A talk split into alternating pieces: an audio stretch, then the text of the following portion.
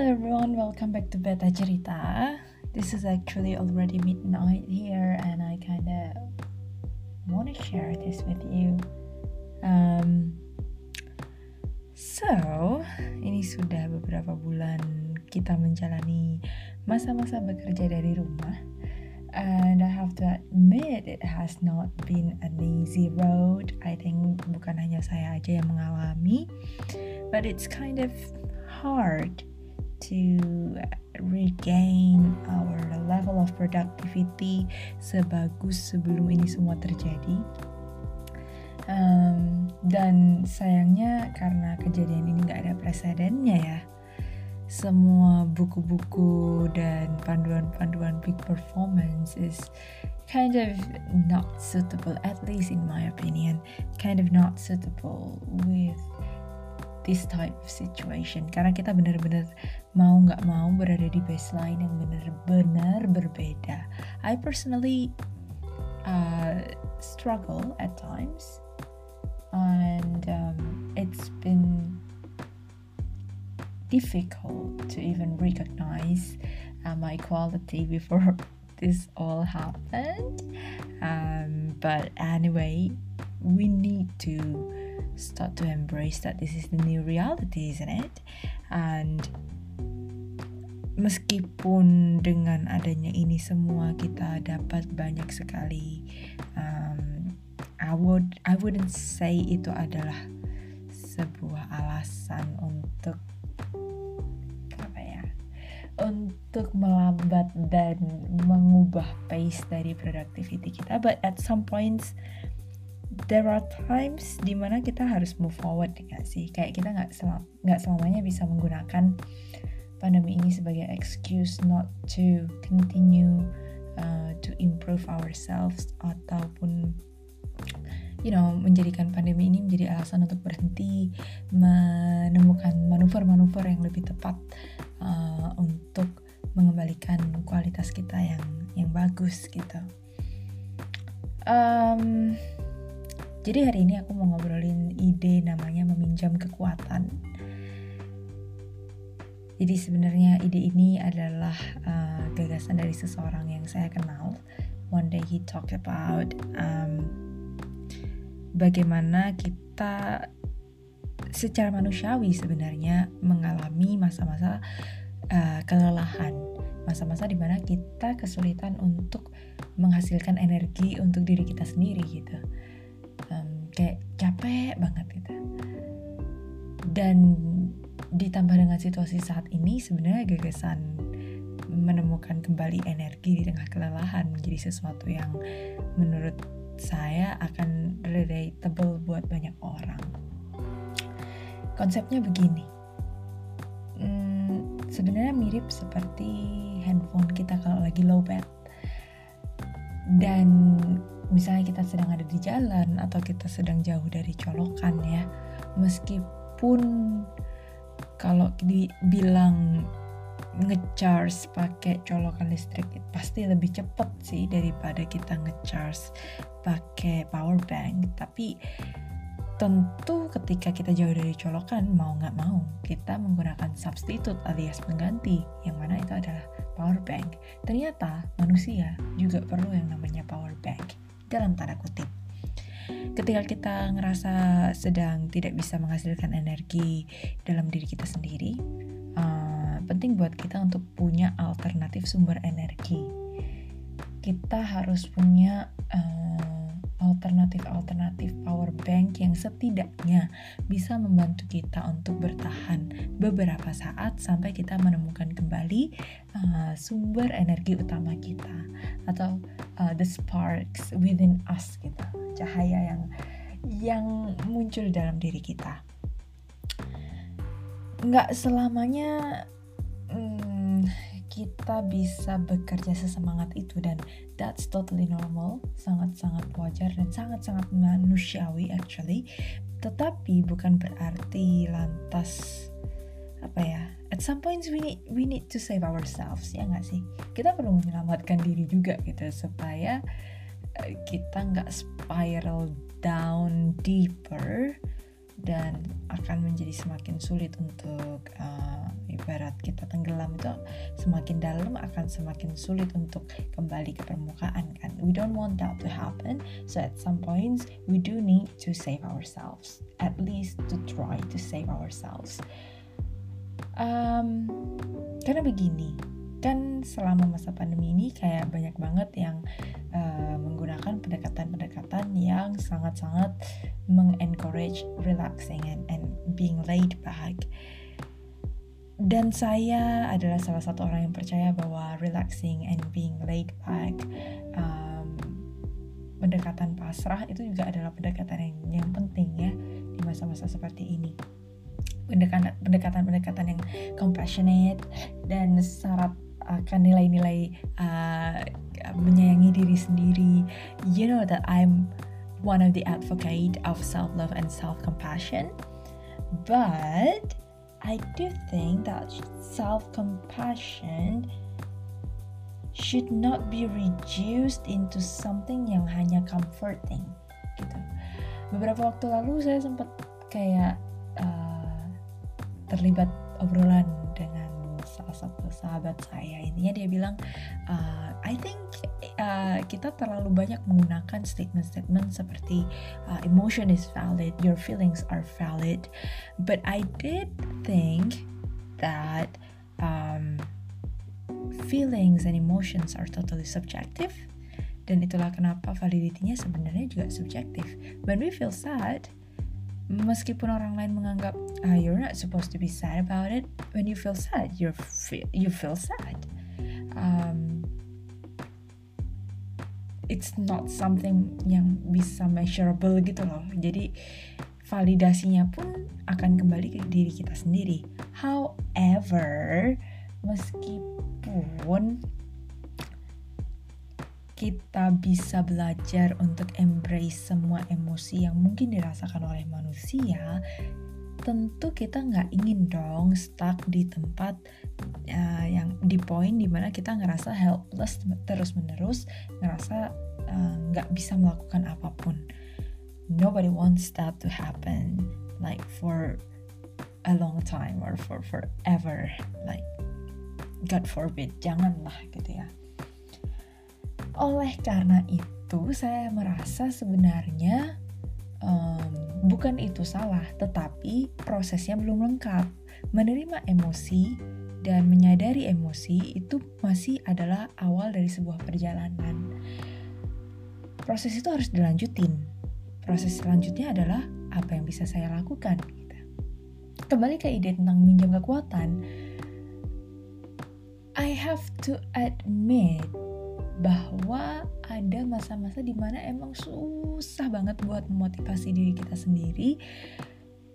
Yang kita kadang-kadang kepikir, duh kok dulu aku jauh lebih semangat ya, kenapa dulu aku bisa se-passionate itu, kenapa aku dulu bisa bekerja keras itu, why diriku yang sekarang gak sebaik itu.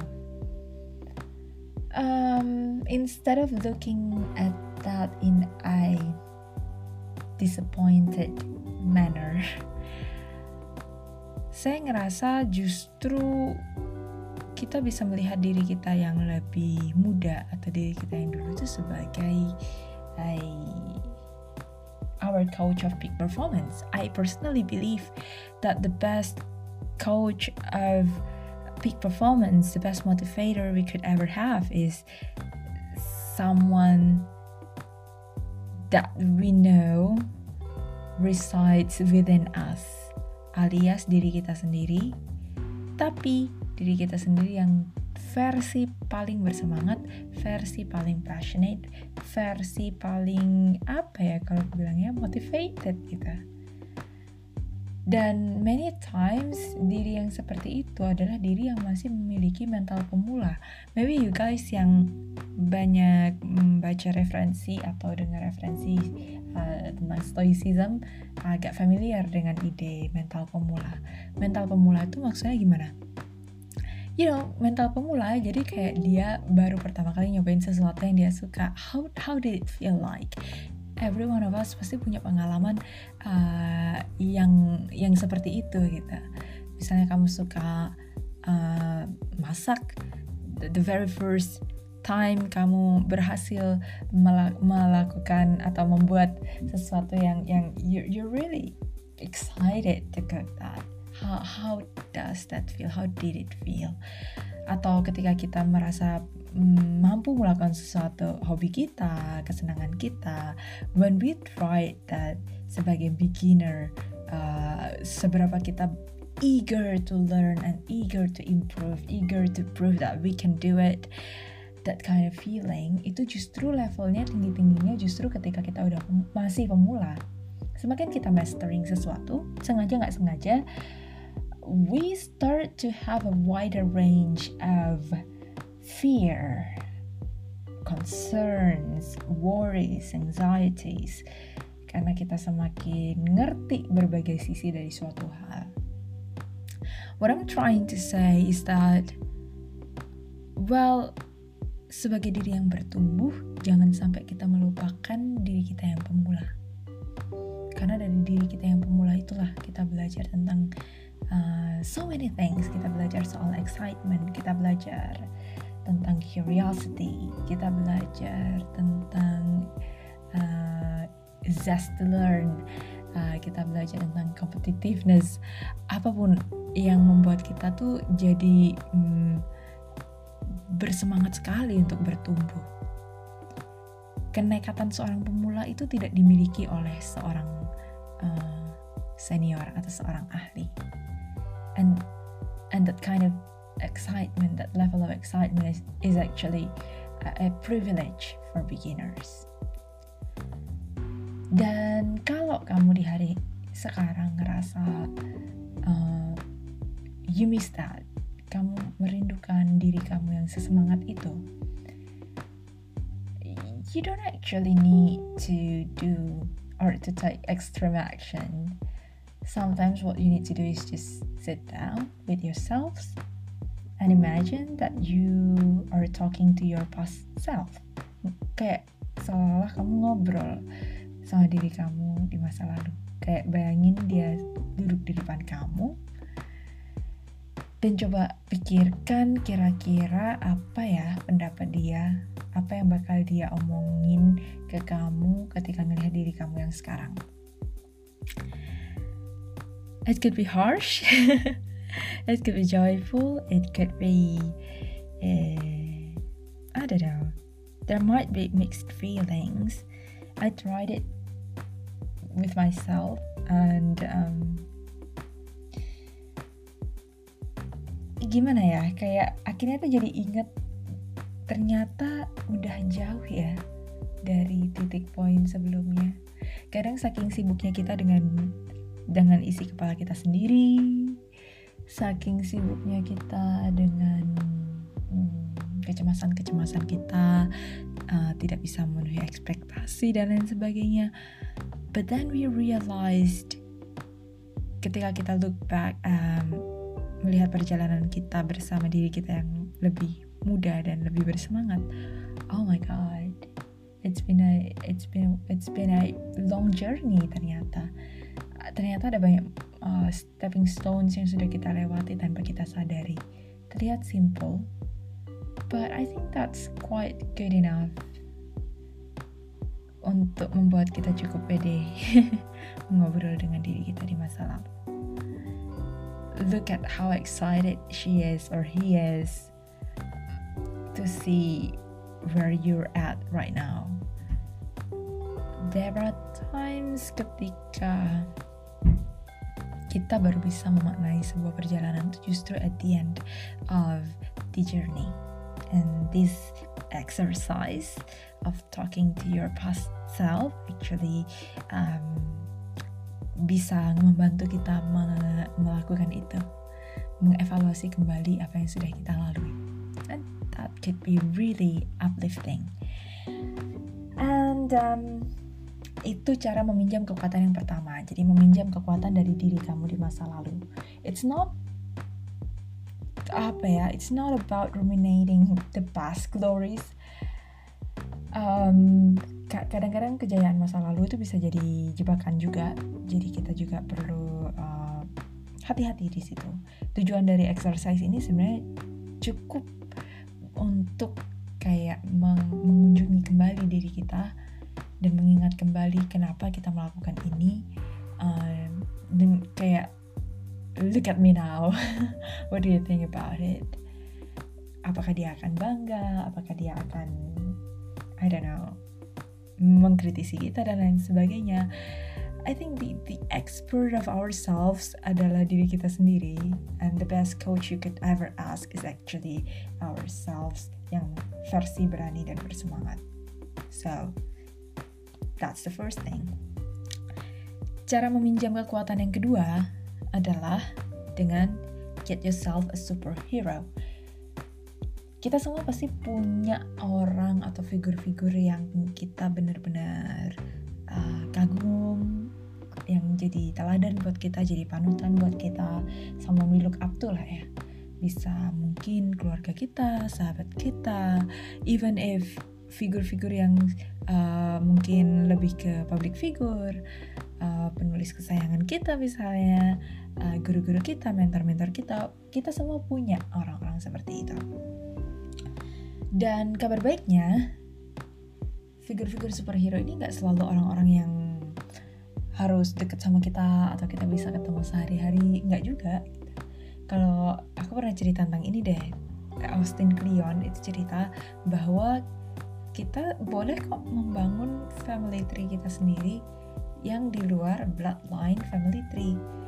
Jadi kalau kita punya ayah, ibu, adik, kakak kandung, itu kan family tree yang sifatnya garis darah tetapi kita juga boleh membuat family tree yang sifatnya intellectual uh, family tree atau kayak family tree untuk berpikir dan berkarya gitu. Hmm, kita bisa mengenal ide-ide bahwa mereka bisa jadi superhero kita dari dari mana? Ya dari uh, hasil kerja mereka, dari karya-karya mereka yang bisa kita lihat dan kita pelajari.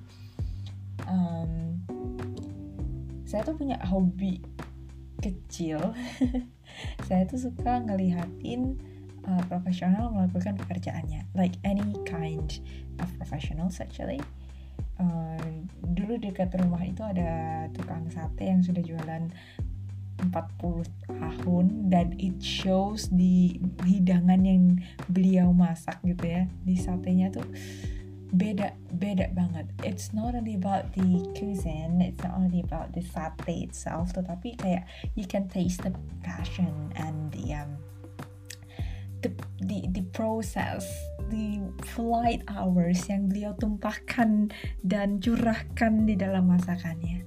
Uh, I noticed that he always prayed uh, before uh, offering the plates to the uh, customers, which was really interesting um, saya merasa ada semangat beliau yang tertular melalui gestur-gestur kecil seperti itu dan juga dari rasa masakan dan kualitasnya sendiri.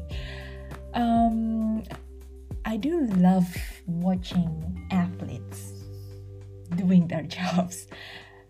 Uh, saya tuh suka banget nontonin atlet um, berkompetisi. Dulu sempat kerja juga di salah satu organizer uh, olahraga internasional. Kayak gila ya mereka tuh bener-bener yang uh, stretch the human's limit gitu loh. Dan kalau sekarang saya lagi seneng banget nontonin figure skating. Saya punya beberapa atlet favorit like Yuzuru Hanyu and then Papadakis and Cizeron and um, I love Vincenzo from USA karena apa ya di figure skating itu benar-benar kayak kombinasi antara technicality and artistry I really enjoy watching them putting so much love and passion and um, bravery uh, di dalam karya-karyanya. Dan obviously proses yang dilalui atlet-atlet tersebut sangat tidak mudah ya. And it gives me so much spirit apalagi kalau ngelihatin mereka berproses selama sebelum kompetisinya latihan uh, sometimes mereka juga cedera dan lain sebagainya mereka juga ternyata bisa kecewa terhadap hasilnya sendiri. Like they they devoted their lives for competitions yang kayak kompetisinya itu cuma around 4 menit sekian detik gitu loh. And um, ya gila aja maksudnya mereka bertahun-tahun training untuk hanya untuk satu titik kompetisi yang wah unbelievable. Dan kayak kebayang gak sih kalau mereka nggak sukses gitu loh like ah how it feel aku nggak bisa bayangin sih. But I I really am inspired by how much uh, time and energy and love and patience they pour into the sports. Jadi penting buat kita punya figur-figur seperti uh, orang-orang uh, tersebut ya. It could be anyone that you feel um, you know have the level of energy yang pengen kamu punya gitu. Uh, it, maybe it's someone yang yang hanya bisa kamu akses melalui tulisannya, sama yang kamu bisa akses melalui lagunya, let's say, or lukisannya, or maybe some religious leaders yang kamu merasa bisa belajar banyak dari dia. Siapa pun sebenarnya nggak ada batasan.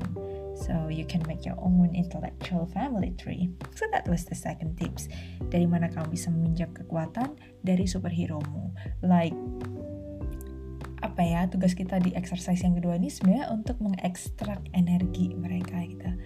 Energi itu kan kalau secara hukum sains dia tidak hilang gitu. energi tidak musnah energi hanya berubah bentuk.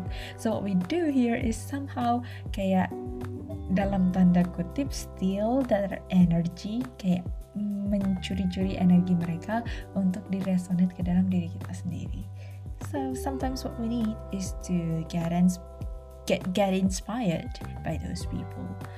Ketika kita sendiri sedang tidak bisa menghasilkan energi dan menghadirkan energi dalam diri kita, pinjam aja dulu, pinjam aja dulu dari orang-orang yang um, kita ingin jadikan teladan. So that was the second exercise.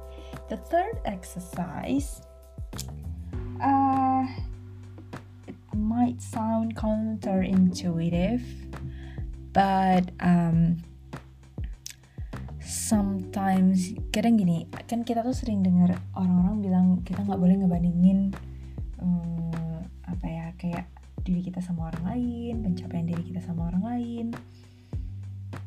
Tetapi masalahnya tuh begini hmm, kadang kita tuh perlu sih ngelihat di mana posisi kita like how far we should go untuk mencapai standar yang bagus gitu. Dan untuk tahu standar yang bagus ya tentu kita perlu parameter yang mana sering kali kadang-kadang itu adalah soal uh, belajar dari proses orang lain juga. Dan sebenarnya begini, ini juga ide yang baru kayak aku proses akhir-akhir ini ya. So I'm sitting on my um, workstation right now. um, dan saya tuh nempelin satu tulisan di di meja kerja saya yaitu just trust your training. Kadang ini ya banyak hal yang membuat kita tuh nggak pede sama kemampuan kita sendiri. Apalagi ketika kita udah tahu oh this is the golden standard and I'm still a long way to go to the golden standard. Dan ditambah dengan level produktivitas yang saya miliki saat ini there are times I've been I've been really struggling even up to now. But then this idea of trusting my training is something that I would say helped me to survive. At least help me to keep going. Uh, meskipun standarnya mungkin nggak sebagus yang saya harapkan atau sebagus yang saya rencanakan, tetapi seenggaknya saya jadi dapat kekuatan buat nggak berhenti. Kenapa kok saya bicara training? When we talk about certain skills or uh, capability tentu kita bicara tentang di, dari siapa kita belajar hal-hal itu uh, sejak kapan kita belajar hal-hal itu bagaimana kita belajar tentang hal-hal itu. What I do adalah saya coba mengingat kembali how did it all started. And um, kenapa ya dulu saya memilih untuk belajar ini dan siapa saja yang ambil andil di dalam uh, proses belajar tersebut. I made a list of people yang menurut saya sudah berjasa sekali mengantarkan saya sampai ke saat ini. Well, currently I study research, but when I look back at the journey setelah sampai di sini ya, in a broader sense of point of view. I've just realized I could make a list of a number of people yang ternyata sudah banyak sekali membantu saya mendirikan fondasi-fondasi yang cukup sehingga saya bisa sampai pada saat ini. I'm doing my graduate study right now But ketika saya membuat daftar nama orang-orang yang berjasa tersebut, I've just realized this journey itu sudah mulai sejak saya masih around SMP. Ingat nggak waktu SMP itu kita punya tugas bikin uh, karya tulis ilmiah remaja, karya ilmiah remaja, ya. I think that was the very first time I realized that I am I was interested in research um, I was excited to, you know, to find ideas of inquiry and then to conduct some simple surveys and then to present it uh, to, to, to the others. And I've just realized that those time was precious without the passion that I gained during that time I I might not have been here. Dan kalau mau mundur lagi, ternyata well in research we deal so much with with writing. Kita banyak menulis, kita banyak punya tugas uh, bikin paper dan lain sebagainya. Dan saya jadi ingat dari list nama orang-orang itu tadi. One of the very first person yang memperkenalkan saya dengan menulis dengan proper adalah guru SD saya. Beliau adalah uh, guru yang ngedrill saya belajar menulis dengan lebih serius. Di di masa-masa SD itu beliau yang ngajarin saya buat um, writing beyond uh, the standard of elementary school students I guess karena beliau percaya dengan kemampuan yang saya miliki and I'm really grateful for that. Uh, diajarin nulis book review sinopsis uh, cerita pendek. Puisi a broad range of writing. Tetapi bukan hanya soal uh, kemampuan menulisnya. I learned so much about the mentality of uh, trusting your teacher. The mentality of taking criticism healthily the mentality of not giving up too easily the sensitivity of capturing the message behind someone else's work and try to synthesize certain opinion or response towards it saya merasa belajar banyak dari beliau. I really hope that I could see her um, sometimes in in the future. Um, dan sampai sekarang pun ketika menulis saya masih merasakan ada banyak sekali hal-hal simple yang berakar dari ajaran-ajaran beliau. Intinya, yang mau saya sampaikan adalah ketika hari ini kamu ngerasa you want to underestimate your process, please do remember when you underestimate yourself, you underestimate your training, and when you underestimate your training, you underestimate those people who has who have devoted their lives or time and energy to teach you something, to mengantar kamu untuk bisa sampai kemampuan di level saat ini. Jadi sebenarnya um, membuat list nama ini berasanya jadi kayak oh my god saya nggak pernah sendirian ya ternyata ya we've never really been alone because there are so many people behind us yang sudah merelakan dirinya memastikan bahwa kita bisa menjadi pribadi yang lebih baik, memiliki kemampuan yang lebih baik, sehingga kita bisa sampai di masa sekarang. Saya rasa Kemampuan untuk merasa tidak pede dan kemampuan untuk mengkritisi diri sendiri itu justru bertumbuh dari kematangan. Karena kita jadi semakin tahu sisi-sisi lain dari bidang yang kita pelajari atau bidang yang kita geluti, sehingga kita bisa tahu bagian mana yang salah dan mana yang seharusnya memiliki standar yang lebih baik. So, instead of underestimating your process, I would suggest for you to trust your training trust the time that you have spent to master certain things that you're doing um, and trust that those mentors sudah mentransfer hal-hal yang kamu butuhkan untuk mengerjakan apa yang perlu kamu kerjakan. I know it's not always been easy. Mudah ya diucapin ya, tetapi uh, you deserve to discover the best way for yourself untuk bekerja keras. Um, jadi kayak sebenarnya yang kita butuhkan di masa-masa seperti sekarang adalah flexibility and sensitivity to listen to your own self. Kapan butuh istirahat dan kapan butuh bekerja keras. As someone yang juga bergerak di bidang kesehatan mental, sometimes I feel like uh, the the popular narratives yang yang banyak disebarkan di media sosial tentang coping with stress, coping with anxiety, coping with depressive moods, uh, itu agak satu sisi gitu.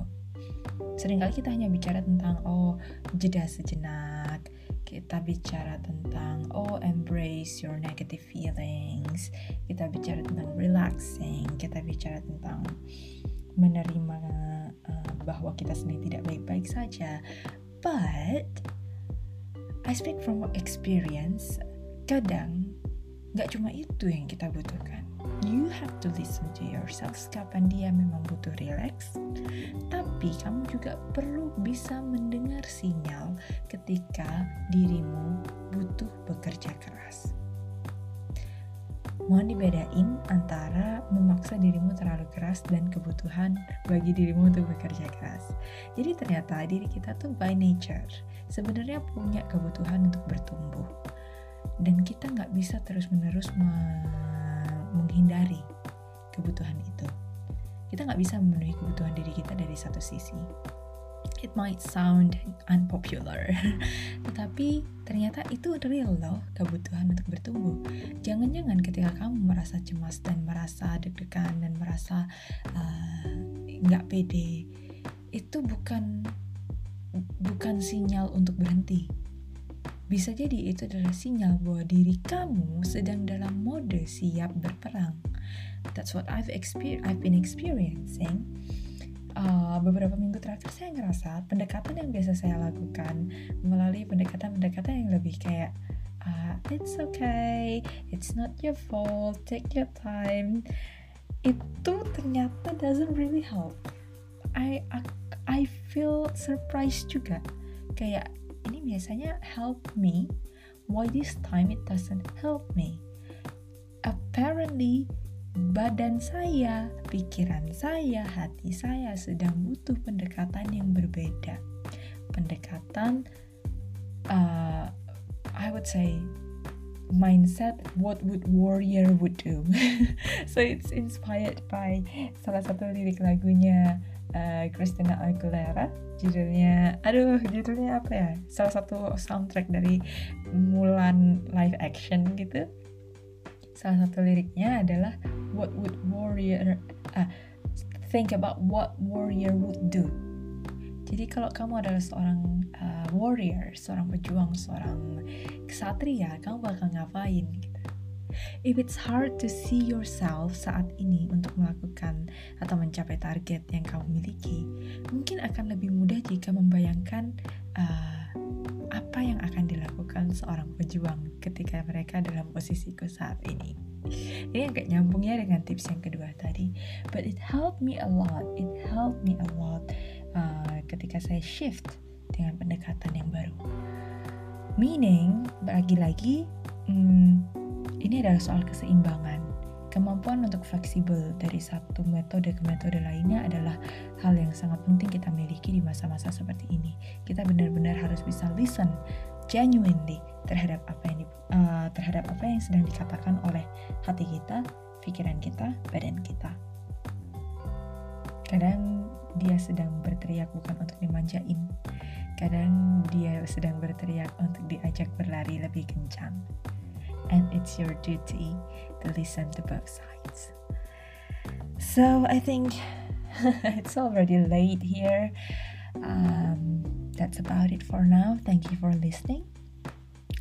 In case nobody had told you this, I want to tell you that you're beautiful, you're precious, and you are loved. I'm Betari. See you next time.